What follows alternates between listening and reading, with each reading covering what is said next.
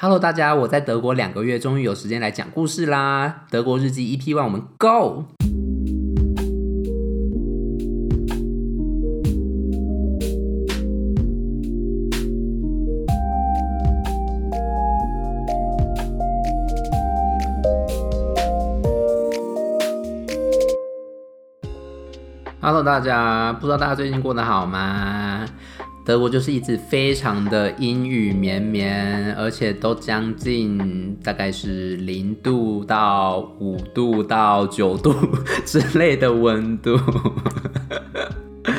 听说台湾最近还是每天都会到就是非常热的温度，希望大家不要中暑好吗？这十二月还在那边中暑，到底是台湾到底是怎么回事？OK，我今天要分享三个故事。一开始我们要从我刚到德国的整个旅途来说起。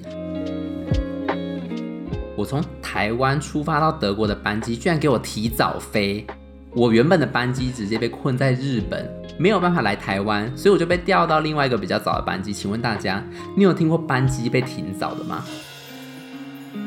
我真的没听过诶，我不知道有没有人到底。因为提早没有待到我原本那班飞机，非常荒谬。然后呢，我到德国之后，哎，我不是原本提早吗？到德国还是 delay 哦，我 delay 大概一个多小时。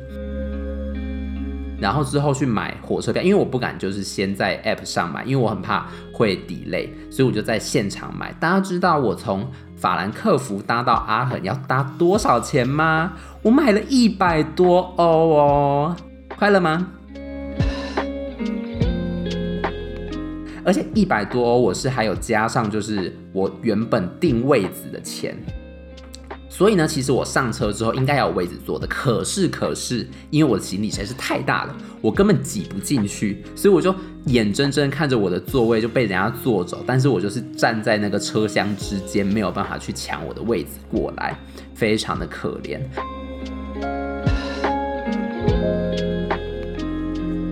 而且我在就是。在车站里面走动的时候，不是有时候会有一些手扶梯吗？有一次呢，就是在中间的时候，我搭那个手扶梯上去，我那个时候全身上下的行李大概是将近四五十公斤哦，就是一个行李箱，一个大包包，然后一个我的后背包这样子。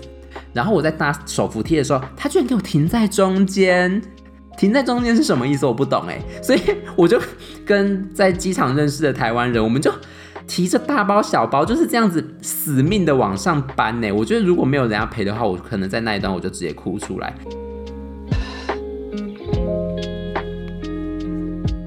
然后呢，呃，第一天其实我还没有办法入住我原本就是打算入住的住处，因为我的房东说我的住处还有其他人还没有搬走，所以我的房东就给我了另外一个房间，先暂时住一晚。结果住一晚的时候，你们知道吗？我在台湾已经买了，就是延长线。我想说，因为德国这边是那种两个圆圆柱形的插座，所以我就买了那个变压器。然后想说，变压器出来就可以插我们台湾的延长线嘛？那我是不是就有好多的台湾插座可以插？结果呢，大家非常可怕。我在这边就是慎重警告大家，真的不要买台湾的电器来德国插。结果你们知道我这样子变压器接延长线插到插座里面发生了什么事情吗？我的手一放进去，它就给我砰，那个延长线给我爆炸哎，那个延长线就喷了黑烟出来，然后那个变压器就开始冒黑烟，这样子，我当场真的傻猪，我想说。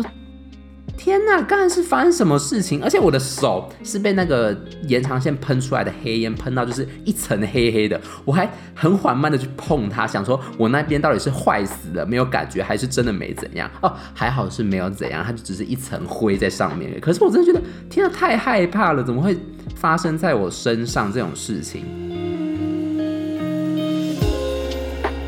然后那个呃，我买的那个变压器跟延长线大概一千多块台币，我直接报销，因为那个延长线直接爆炸，那个插座直接没用，快乐吗？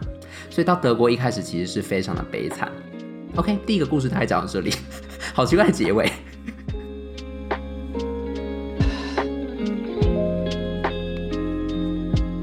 我们现在要讲第二个故事喽。第二个故事是发生在前几天的事情啦。就是呢，你们知道来德国，他一定会要求你一定要保健保，就是这些留学生都会去保一个叫做公保的东西。那那个公保一个月你大概要缴一百多，所以其实是跟台湾相比非常非常的贵。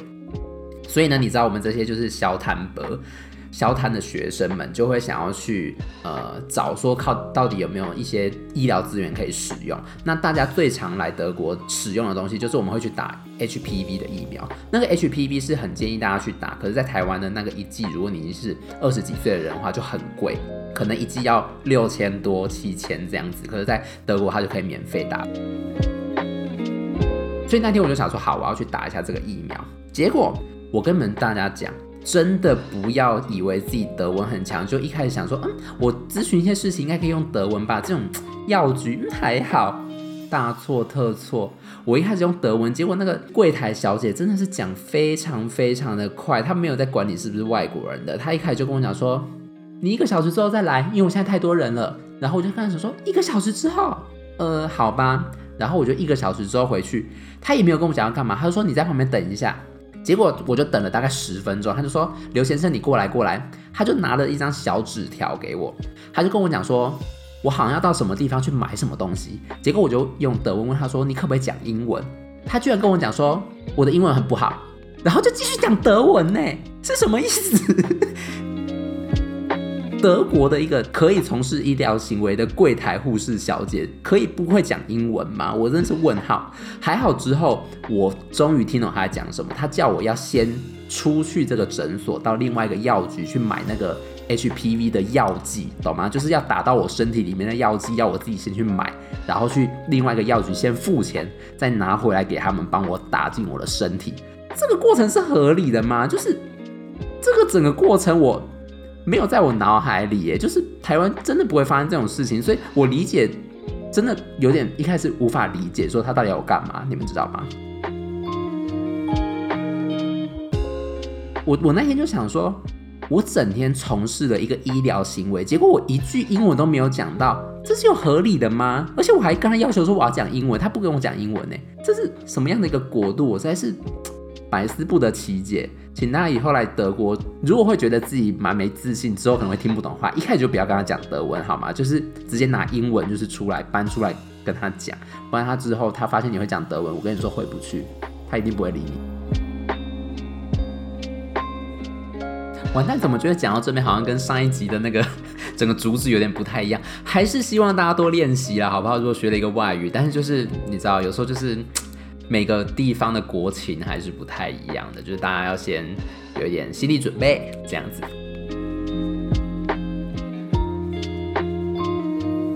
OK，接下来是我们的第三个故事，也是我们的听众投稿时间。我希望之后我都可以就是收到一些好听的故事，请大家就是如果有好听的故事的话，欢迎寄给我，然后我就会把它录起来，好吗？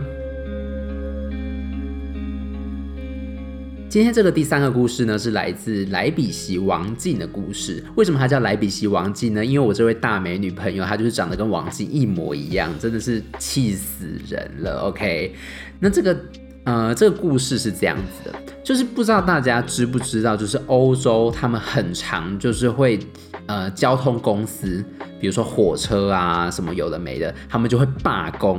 那罢工没有像台湾，就是哎，好像。大家都还是会就是让你方便，所以不会真的就是完全 shut down。可是，在欧洲真的就是会哦，因为他真的就是他不干就是不干，不好意思，没有车就是你自己看着办。然后呢，我们莱比锡王静在二零一九年的圣诞节就从莱比锡飞到了巴黎去找她的闺蜜玩。然后那个时候呢，她好巧不巧就遇到了巴黎有史以来最大的罢工。那个地铁班次真的就是因为他罢工，所以他真的会开得非常非常少。但是我们的王静不信邪，他就是要去搭地铁。OK，结果你们猜怎么着？他到了那个地铁站，不知道为什么那天没有白人，全部都是黑人，高大的黑人。他们两个女生就是在万黑丛中一点白，他们。但是还是要保有你知道德式的那种高傲，就还是在那边很很优雅的等火车、等地铁。结果在车门打开的刹那，我跟你们说不夸张，他就是被所有人就是簇拥挤上车，非常可怕。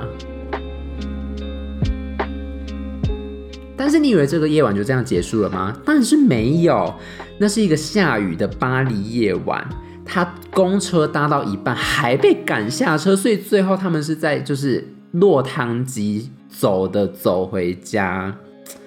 真的是让我就是感触良多，我在这边跟大家分享。我之前也有一次，就是呢，我必须要去，嗯，大概是四十分钟以外，就是搭公车可能要三四十分钟以外的一个呃地方去取我的脚踏车再骑回来。结果你们知道怎么样吗？在中间的时候呢，那个公车长就突然广播，他说：“现在请大家全部下车，因为我们的车子有技术性的问题，所以请你就是滚下车就对了。”然后呢，我就这样下车喽。下车之后，我就说：“哎，就没车坐了，哎，我就不知道怎么坐了。”结果我就走，我就开启我的 Google Map，我就走了三十分钟，才到了我要去脚踏车的地方。所以大家，请你做好心理准备，台湾就是一个最方便的地方，欧洲就是一个，I don't know，不知道他们在干嘛。